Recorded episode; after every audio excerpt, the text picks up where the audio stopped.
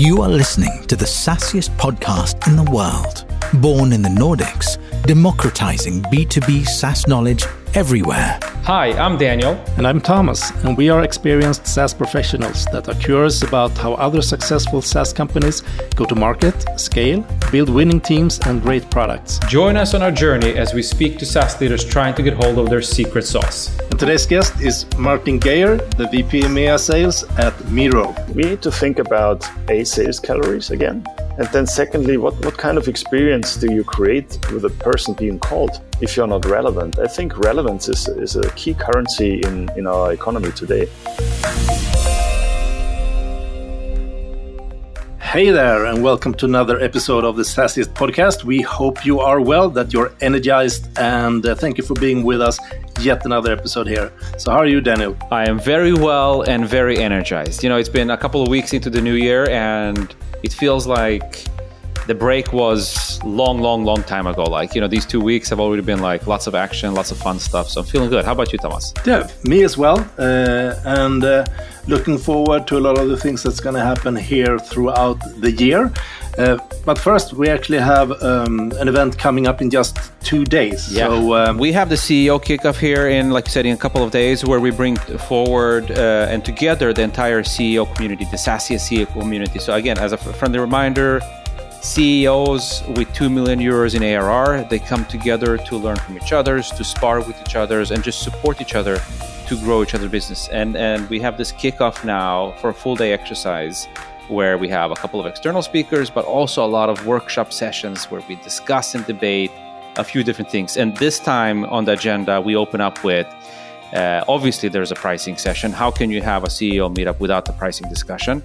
We have uh, a couple of sessions on what we call the CEO triangle. So the three levers you have as a CEO to steer your company in any given direction. So there's only three levers, and we're going to discuss about those. And then, of course, it's 2024.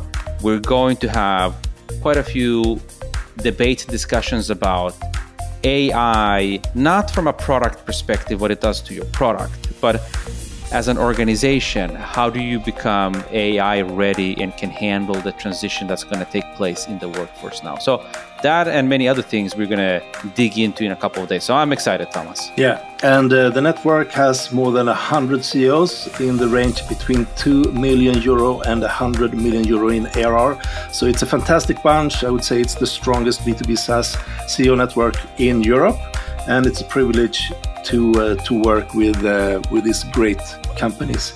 But uh, something that is also often on the agenda is PLG, and there are some companies that many look up to when they talk about PLG. We have Slack, we have Dropbox, we have other, but we have one in the quite near vicinity. We just need to go over the, the sea here down to our friends in the Netherlands. And I guess you can know who I'm talking about. It's Miro. And today we will talk about how you can combine PLG with the sales motion. Today, we are super happy to be joined by Martin Geier, the VP EMEA Sales at Miro. So, welcome, Martin, to the SaaSiest podcast. Thanks, Thomas. Glad, glad to be here. It's awesome to have you here, Martin. So, where are you dialing in from today? I'm dialing in from rainy Munich today. Rainy Munich. Which is my home, running the business from here. Yeah. Do you guys have a big operation there in Munich? Uh, we have a decent office um, next to other outlets in EMEA. All right. All right. So to start with, what can you tell us about yourself? Well, look, frighteningly enough, I've been in this industry now for 30 years. Wow. um, just just recently, and I've seen a few things coming and going. I would say started with hardware, then yeah. um, jumped on software while software was still shipped with CDs and installed in data centers, and then um, I would say with the advent of uh, of the likes of Salesforce, who were pioneers uh, we saw the shift to SaaS and cloud. I was helping Amazon land their cloud business um, early days uh, here in Germany, and then um, sooner or later Miro knocked at my door, and here we are. All right, awesome. And what do you do when you're not working? You know, my wife and I, we are super passionate about the outdoors. Okay. Um, we, we, we love to go to the mountains. Mountains are quite close to here. Um, all the things like mountain biking, road biking, skiing, all the all the beautiful outdoors. That's uh, what I'm very passionate about. Lovely.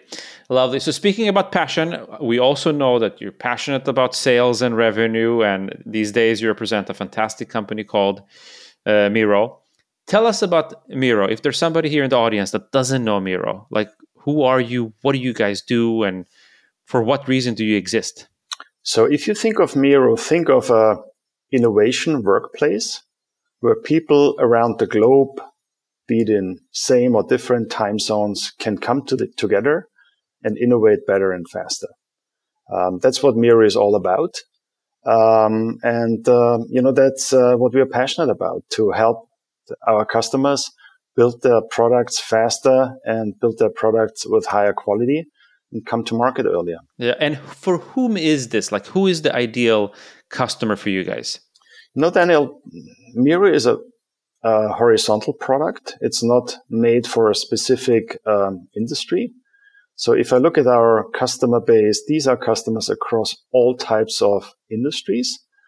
And we see also customers of very, very different sizes. So we have customers who use Miro for tens of thousands of users and have standardized across the entire company on Miro for what they do. Right. But then we also have our commercial business where we have sometimes teams of 10 or teams of um, 20 or 30 work together on Miro. Hmm. Right. right. So when you say innovation, though, because in your in your pitch here you talked about you know you help people and companies come together to accelerate innovation. My mind tech- technically directly went to like technical innovation, but I I think it's probably all kinds of innovation. It could be marketing folks sitting in this platform working together, right? True. So when we think of innovation, that can be obviously technical innovation, but it's also business innovation. It's also service innovation. So anything you want to do differently in the future as a company to please your customers more,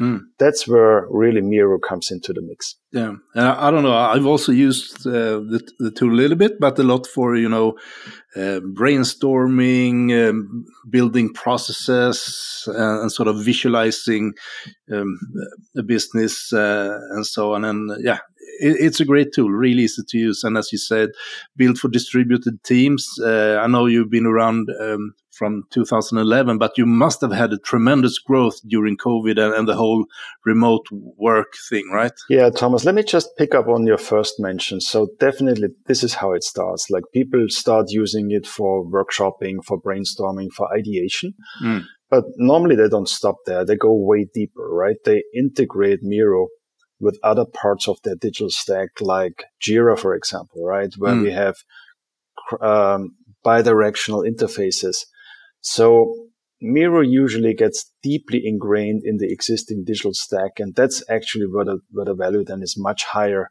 if you just stay on, I would say, rather superficial use cases, the ones that, that you've described. Yeah. But coming, coming back to your second part of the question, hell yeah. I mean, when I joined, it was uh, 20, early 2021, like January. I mean, all of my interviews, like job interviews were remote. Um, I, I, didn't see any Mironeer probably for three months in. Okay. And then for the first time physically met somebody from Miro. That was a bit of a weird experience, but obviously, I mean, this was driving business at us. So I would say if I recall these early days here, it was building a team as quickly as possible to just satisfy the demand that's how it started. Mironeer, I I love it.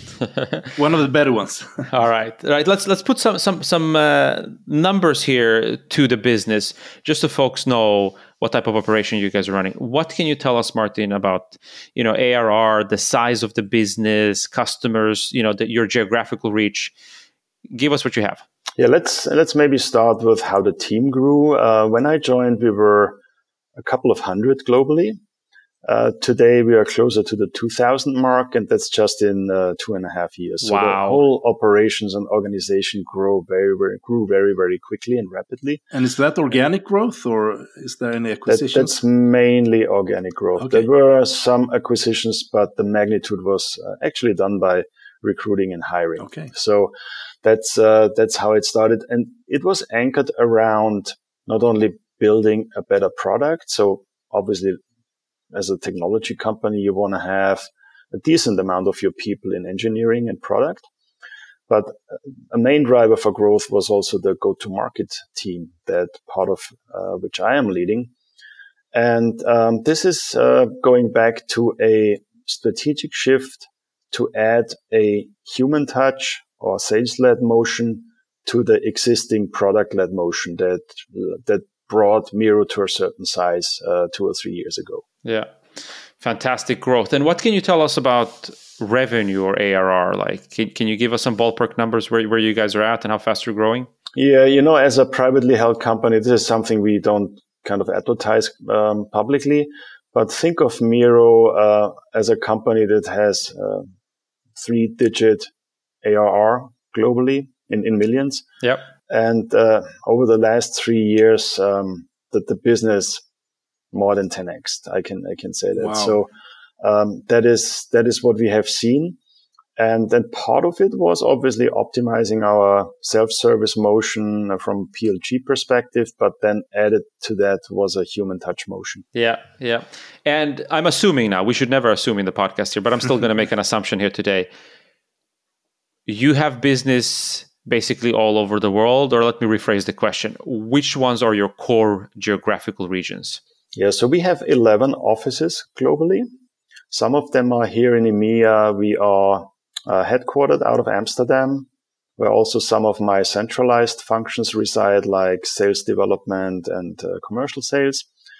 Uh, and then we strived hard to get as close with meaningful teams to our customers geographically as we can. Yeah. For, for Europe, this means we have next to Munich, London and Paris as offices. And each of those offices, we have, I would call it minimum viable go-to-market teams. So we have all the functions we need there, like sales. Um, we have uh, solution engineers there. We have marketing there. Um, so, so all kinds of functions that uh, obviously customer success, all kinds of functions that customers love to have as close to them as possible and in the in the local language. Mm. Then, if you think globally, we are in the US both uh, on the East Coast, um, in the South, and on the West Coast. Uh, these are major hubs in the Americas, and then we are in Tokyo, serving Japan, and we serve Asia Pacific from from Sydney. Um, then we have obviously a few um, engineering um, hubs. One is in Berlin, uh, one is in Yerevan, and that's how we are distributed globally. In fact, we are. If you look at us, we are a global company. If I just look at our leadership team or extended leadership team, you have probably like 40 nationalities there in the wow, extended cool. leadership team. Yeah, that's that's very invigorating, I, I yeah. can say. Yeah. And I think Miro is one of the poster childs of uh, being successful with the PLG motion and the self-service motion.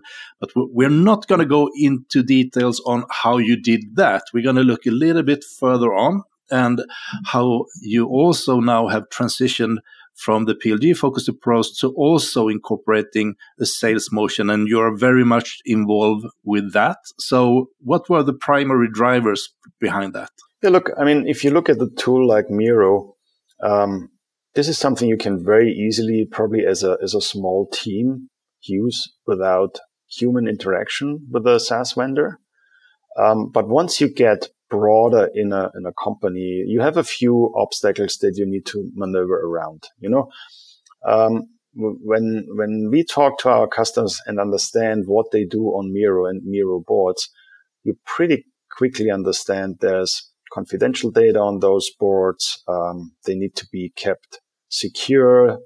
Um, you get all kinds of compliance questions. Is it compliant with um, the company standards? Is it compliant with um, data regulation standards? What you do on Miro and with Miro?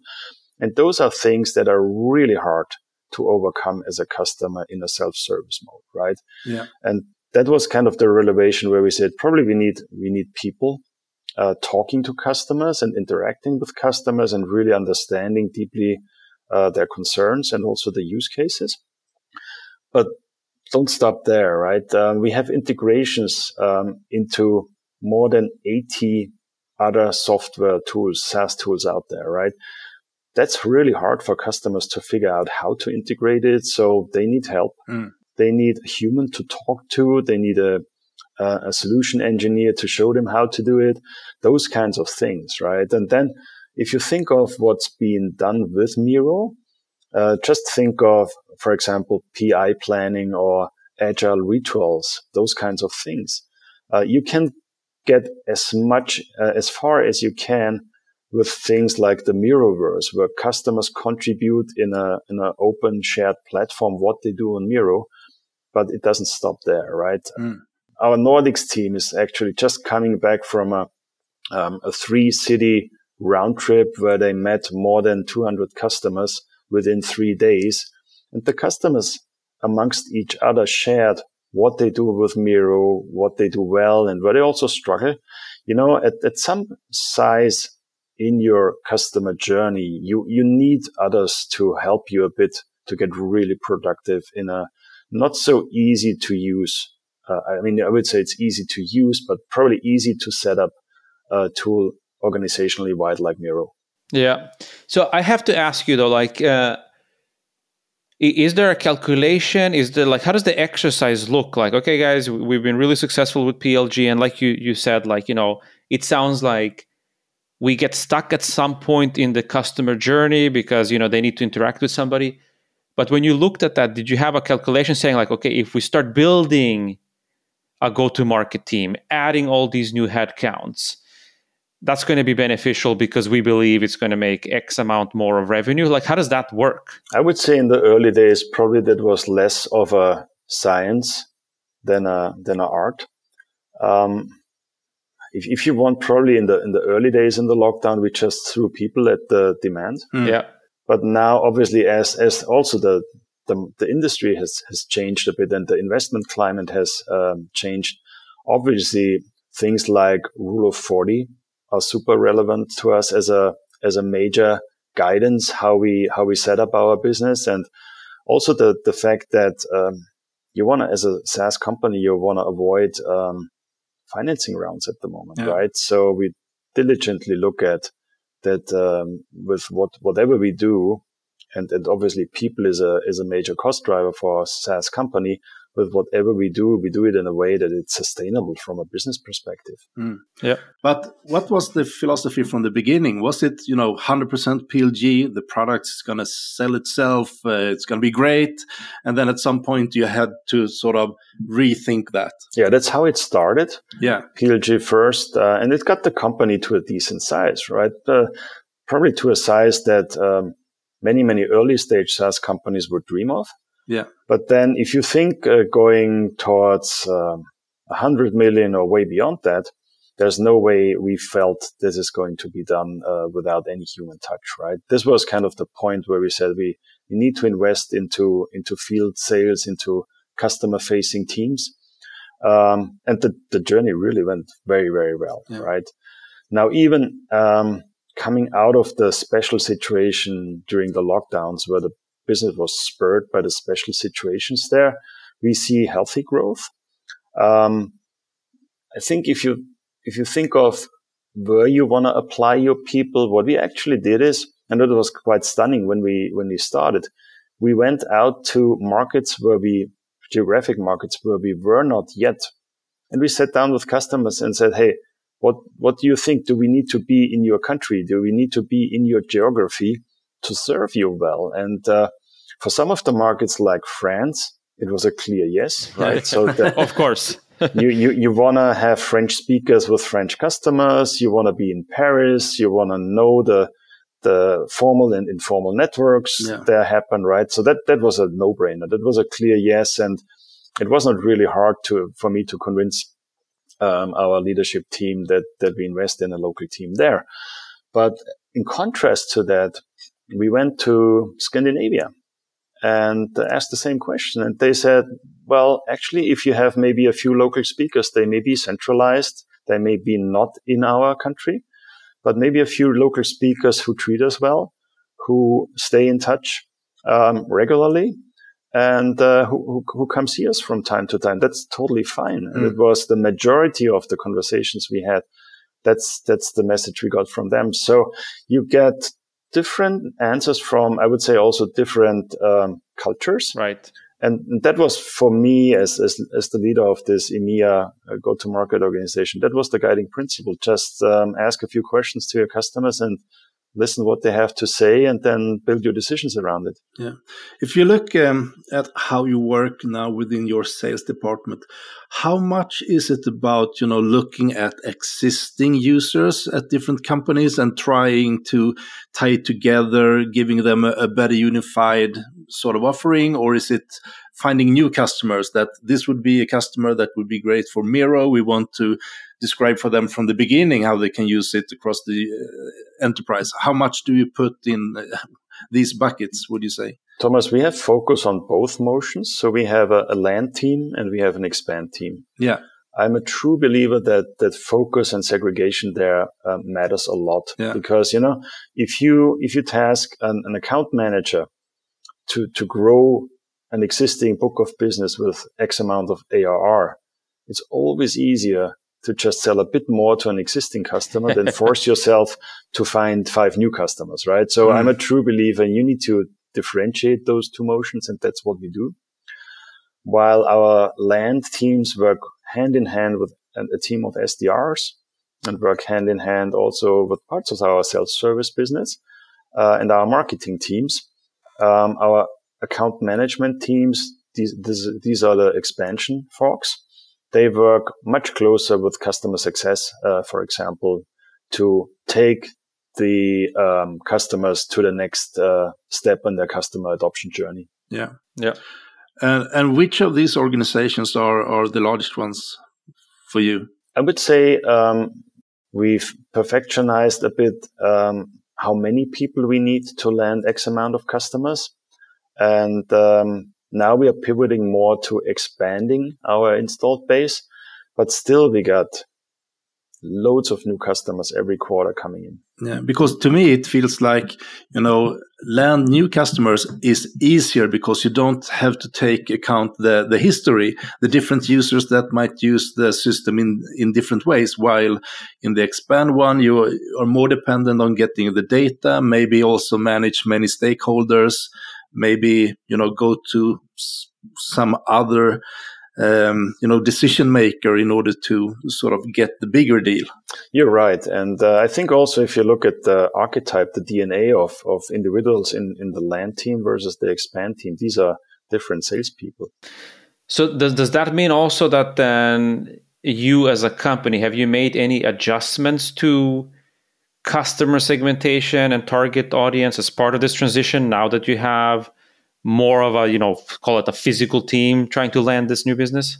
Yeah you know it's a bit of a two-edged sword right? Because if you add a lot of customers every quarter you need to be mindful that you don't overload the books of business of your account management teams right? Of your expansion teams. So we have moved segmentation a bit upwards over time where we say we want to make sure the books of business, particularly for our strategic account managers, don't, don't get too large. Because at the same time, we want them to go really deep and deeply understand the business strategy of, of their biggest customers. And as a part of it, what role Miro can play to support this business strategy. You know, that's classical enterprise sales, right? And you don't do this on a napkin. You don't do this with a hundred customers in, in parallel. That's undoable because we, in, in this segment, we deal with the largest customers um, on the planet, right? They may have hundreds of thousands of employees. So we immediately get into classical enterprise sales conversations, but also uh, enterprise sales problems. Yeah. I think that's very interesting. So I, I, have a question here that has been debated quite a bit in the SaaSiest community. So let's fictively imagine here that Deutsche Bank, massive potential customer here, they're interested in, in Miro. Can they start their journey wherever? Can they go the PLG route with you know one or two folks? And like, how quickly do you throw the salespeople at that? Like, what is it that triggers mm-hmm. the sales folks to jump on this? So to answer straight to your question, hell yeah. And mm-hmm. that's what happens every day. Yeah. We see we see customers with big firms signing up on Miro on a free plan and then themselves convert to a self-service paid plan. swiping their credit cards, right? Mm-hmm. That's what happens every day. At some point in time, then either we see the customer reaching out to us because they struggle with a few steps they need to take. That's what we call hand raises. When a customer raises their hand and say, Hey, Miro, can you please talk to me? Which is obviously a very, very beautiful trigger. So our, our inbound sales development reps love hand raises because they say, Hey, Miro, talk to me, right? Right. Um, so you can imagine the conversion rate there is, is quite high. Yeah. Uh, and, and then obviously we look at our systems and also look for triggers from the self-service business, which may be um, product qualified accounts. So we have certain thresholds where we say an account becomes a product qualified account, which is triggered mainly by the usage and by the growth, which is organic, which is still non-human touch, right? And once we get above those triggers, our outbound SDR teams um, out, reach out and engage with those clients and usually get very, very positive response because customers react in a way saying, Hey, um, glad, glad you're reaching out. Um, there are questions we wanted to ask you anyways. Good you're here, right? And then you get into a conversation and uh, you qualify whether there's, I mean, obviously like every SDR organizations, they BANT the situation, right? And they, they look at budget and authority and uh, need and timeline. And if all of those are great, then we have uh, we have a trigger that that goes over to our um, land teams then, right? So that's that's how it works. Um, to answer your question, Daniel, when a customer starts, like Deutsche Bank, starts using the product and then goes on the adoption journey with Miro. Yeah. It's easier to do an outreach when the prospect is already using the product, right? It's pretty good situation to be in. You know, and that's Thomas why I think this combination of PLG and SLG is is working so well. Mm. If I if I think back in the in the old days of selling software, I mean, what, what did you do as a as a geo leader or a country leader? You were uh, you, you were looking at the largest companies of your geography and say, okay, this is my target account list, and then you cold outreached. I mean, how hard was that? And how frustrating was this also for customers? Mm. I mean, calling, calling somebody without even knowing who you're calling from, Miro who, right? so now as, as our SDRs reach out, they reach out to people who eventually have used the product, eventually had a, a good experience with the product, eventually liked the product even.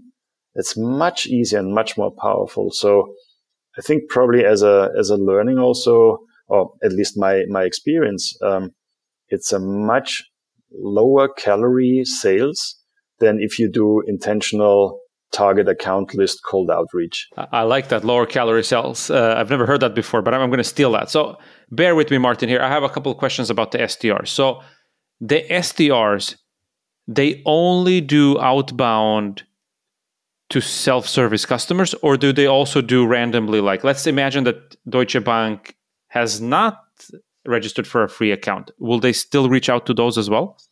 We do this but we we rarely do this without any trigger okay. right? So we want to see for example a trigger that has been generated by marketing right? So if let's say if our marketing team has earned the interest of a person in Deutsche Bank that may be through downloading an asset. That may be through reacting on something we, we do on, on social platforms like, like LinkedIn, right? Gotcha. Um, so that would be a trigger next to product trigger yeah. that our outbound SDRs go after. We, yeah, we yeah. rarely say, Hey, this is Deutsche Bank. Nobody knows about Miro. Call the CEO and good luck. Yeah, I think that makes a lot of sense, and I think it's a brilliant way to use the SDRs to focus on, you know, the ones that have like registered for the for the system and are, are ready to go. Another question that I have, which also has been debated a lot in some of our forums, is that when you have product uh, qualified leads, so you have these customers, there's some trigger that you know blinks in the CRM that tells uh, Linda, Linda, you got to reach out to Deutsche Bank. My question to you is that what type of SDR do you need at this point? Because there are certain types of SDRs that are really good at sending the emails, making the calls, and so on.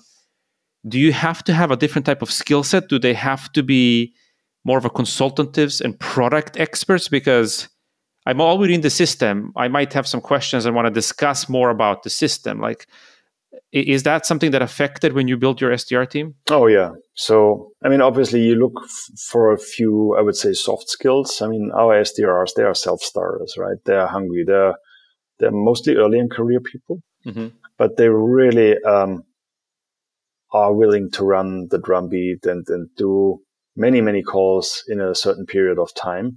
Um, but then, if you think backwards from the person who is being approached by the SDR, you want to have a, a gravitas in knowledge about the subject matter, right? Because you want to make sure this call is getting as successful for the person who we call at Deutsche Bank and not only for, for the SDR qualifying the hell out of BANT, right? Exactly. So definitely you want to create value for your customer and you only do that if you know a lot about the product and the use cases. So our SDR teams are deeply trained on the value proposition and uh, on potential questions that we hear from our customers. Exactly, because one discussion that has been circulating uh, that we have also been part of is is it maybe a good idea to put my customer success people or that type of profile to be the first ones that reach out? I mean, you can call these groups whatever, but mm. to have that type of a skill set more stronger on the product because then they can be these helping consultants more than anything else. Yeah, I'd rather keep or stay with the SDRs and enable them as much that they create a wonderful customer experience. I, when I think of our customer success teams, they're more the ones that um, work closely with customers to take them on the customer journey once they have landed the product. Yeah.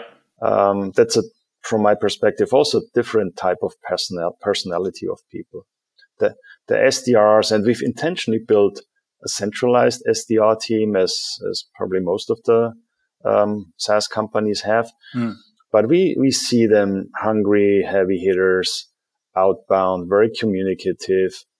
Uh, and maybe one thing I wanted to mention is we intentionally from the get go built career progression opportunities from inbound SDRs to outbound SDRs, then going to the commercial team, mm-hmm.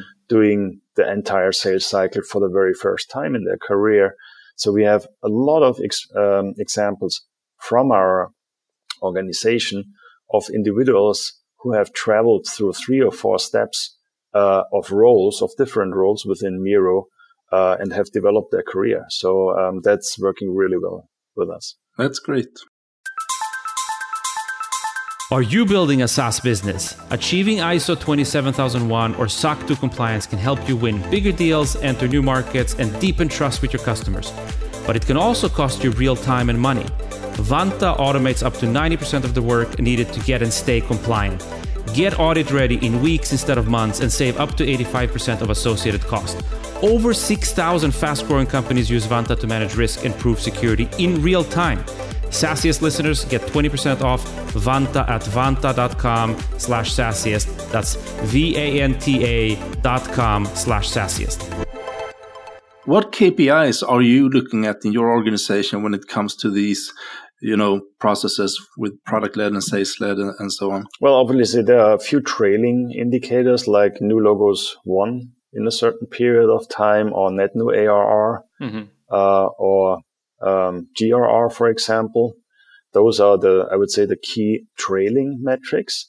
And then you have, if you break it down, you have for each of them leading indicators, right? Uh, the leading indicators would be, um, if you look at the sales stages, like uh, stage one, stage two generated, then um, pipeline progression, um, then you have conversion rates, and then you have uh, obviously time to close, like S S2 to close one, those those kinds of things, right? So, I mean, obviously, we have the cockpits all in front of us and look at it every day and and manage them really tightly. So, but I would say that's nothing that differentiates Miro to to any other any other company. I think that's pretty standard. Yeah. Is it any specific KPI that is a little bit extra exciting for you to to have an eye on? I would I would say that's not rocket science. okay. That's the, that's the the usual SaaS mechanics that probably everybody knows about. So uh, you touched upon it a little bit, and then I, I, have a question maybe that will be related to a uh, KPI.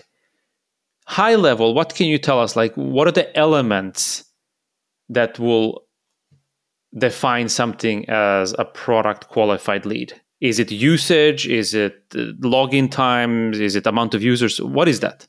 I would say it's a, a combination between number of users, but also frequency of usage. Right? You can have you can have 30 users who have used the product half a year ago.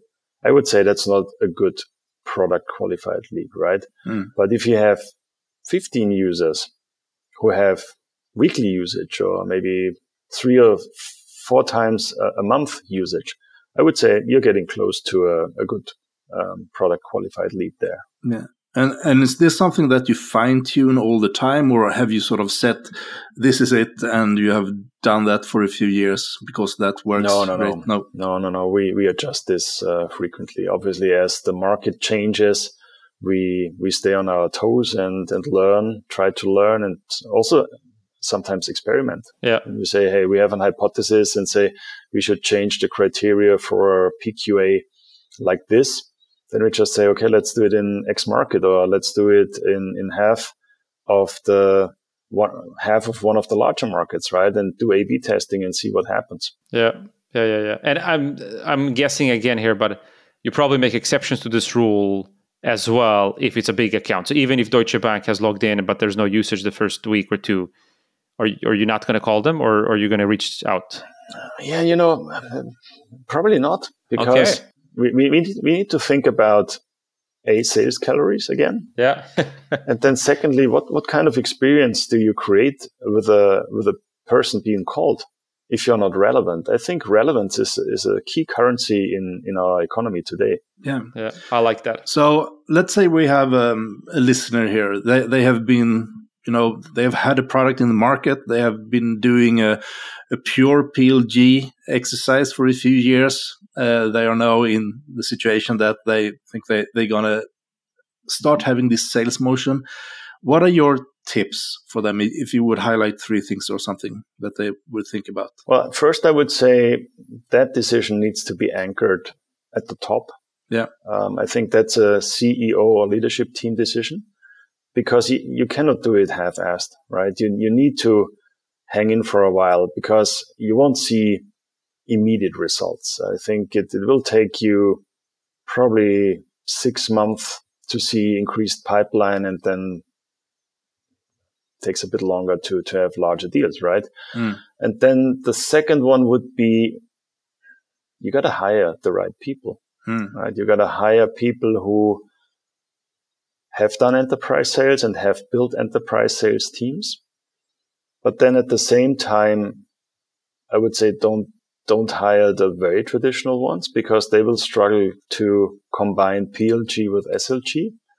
So you want to hire somebody who has a deep understanding, um, how to combine PLG and SLG in a way that it works.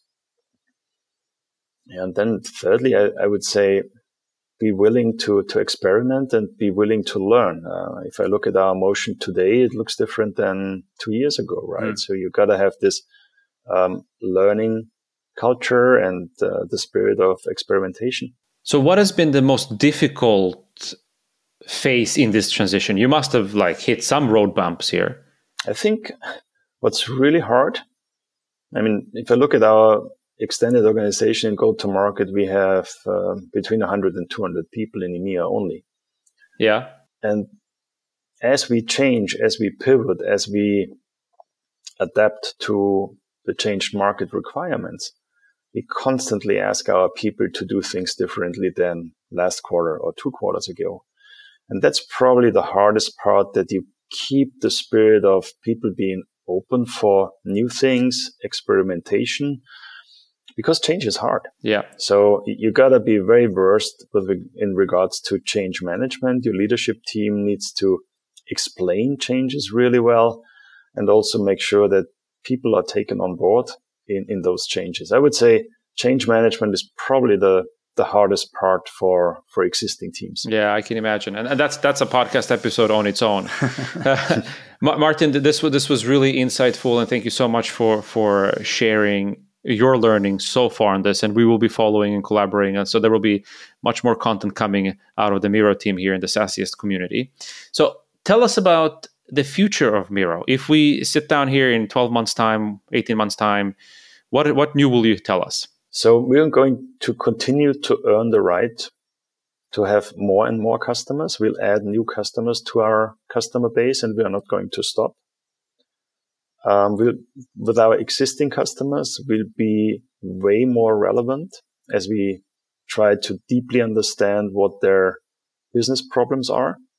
So we are going to continue to invest more face time with our existing large customers.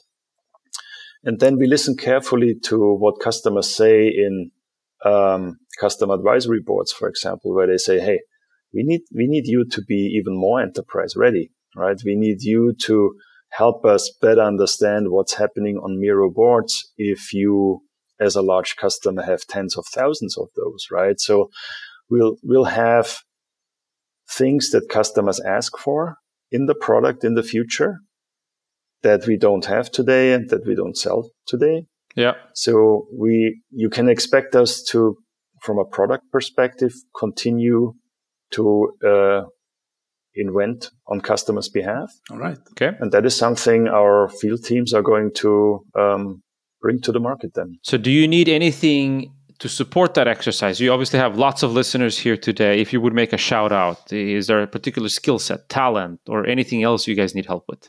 Well, I mean, if you are, if you're a great go-to-market person globally or across EMEA, and you feel Miro is a is an is an interesting company for you, definitely um, come to our career site. We are expanding our team, um, maybe not at the velocity that we did two years ago, but we are adding key people here and there. Um, secondly, I'm definitely keen to learn from others as a lifelong learner, right? So if some of your listeners say, Hey, hold on, it's really weird how you do it. I think I have a better way to do it. Or I want to share how we do it here and get into a conversation or a debate.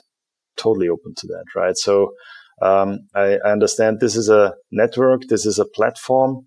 And I think a platform lives off communication amongst the users. So definitely, definitely happy to to to have people reach out to me. You find me on LinkedIn. Uh, I'm martin at miro.com. So you you find me. Cool.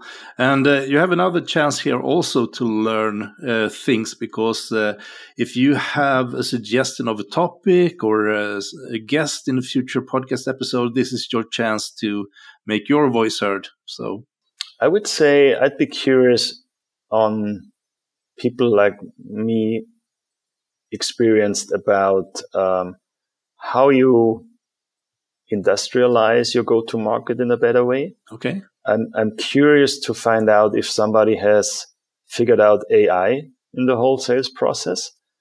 Um, I'm curious to find out where the addition of AI um, leads us. I'm, I'm pretty sure there will be a massive impact on the way how we how we go to market. So if anybody has put their toe into the water, I'd be definitely keen to to learn from them. Great topics. Super. So do we, we we share your curiosity in those fields. And Martin, it's been great having you as a guest here on the show. Looking forward to um, have much more contact with you and your team at Miro in uh, yeah in upcoming years here. So uh, thank you so much and see you around. Thomas, Daniel, it was a pleasure. Thank you. Thanks for having me. Take care now. Ciao. Bye bye. So, Daniel, what's your takeaways from this episode? I'm going to go with a different one this time around. Uh, I loved when Martin said uh, low calorie sales. I, I, feel a little bit like uh, almost pissed that I didn't know of that before.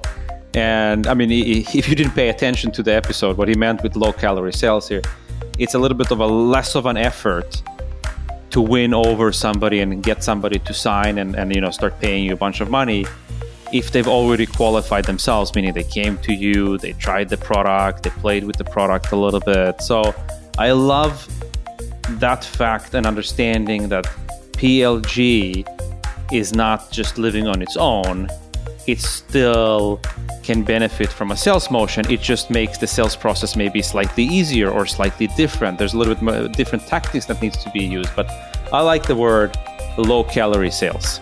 And then there's another thing I wanted to highlight here. if there's still a debate if PLG can coexist with sales, I think we we killed that doubt here. Like clearly, it can exist. In many cases, it should exist. It must exist, and you know it works for Miro, which was and is by many considered maybe one of the finest PLG companies. And now they do a lot of enterprise sales, adding a sales motion to that. So PLG and sales for the win. But I guess it must be you know products that are pure PLG as well, where you don't need a sales motion. Not not always must there be an enterprise option or must it? No, no, I don't think so. Some some, some products are, are, just meant to be used, you know, uh, by one individuals or some individuals in a team. But I think as soon as you have PLG products where there's a network effect, where there's a, a grand benefit, if more people in the company use the same platform and you can share resources and in that platform, yeah. then I think, in my opinion at least, the sales motion becomes very relevant. Yeah, definitely. So, uh, well, you basically took my takeaway as well. Not as usual, but but that happens. That that's you know the uh, the downside of letting you say first all the time.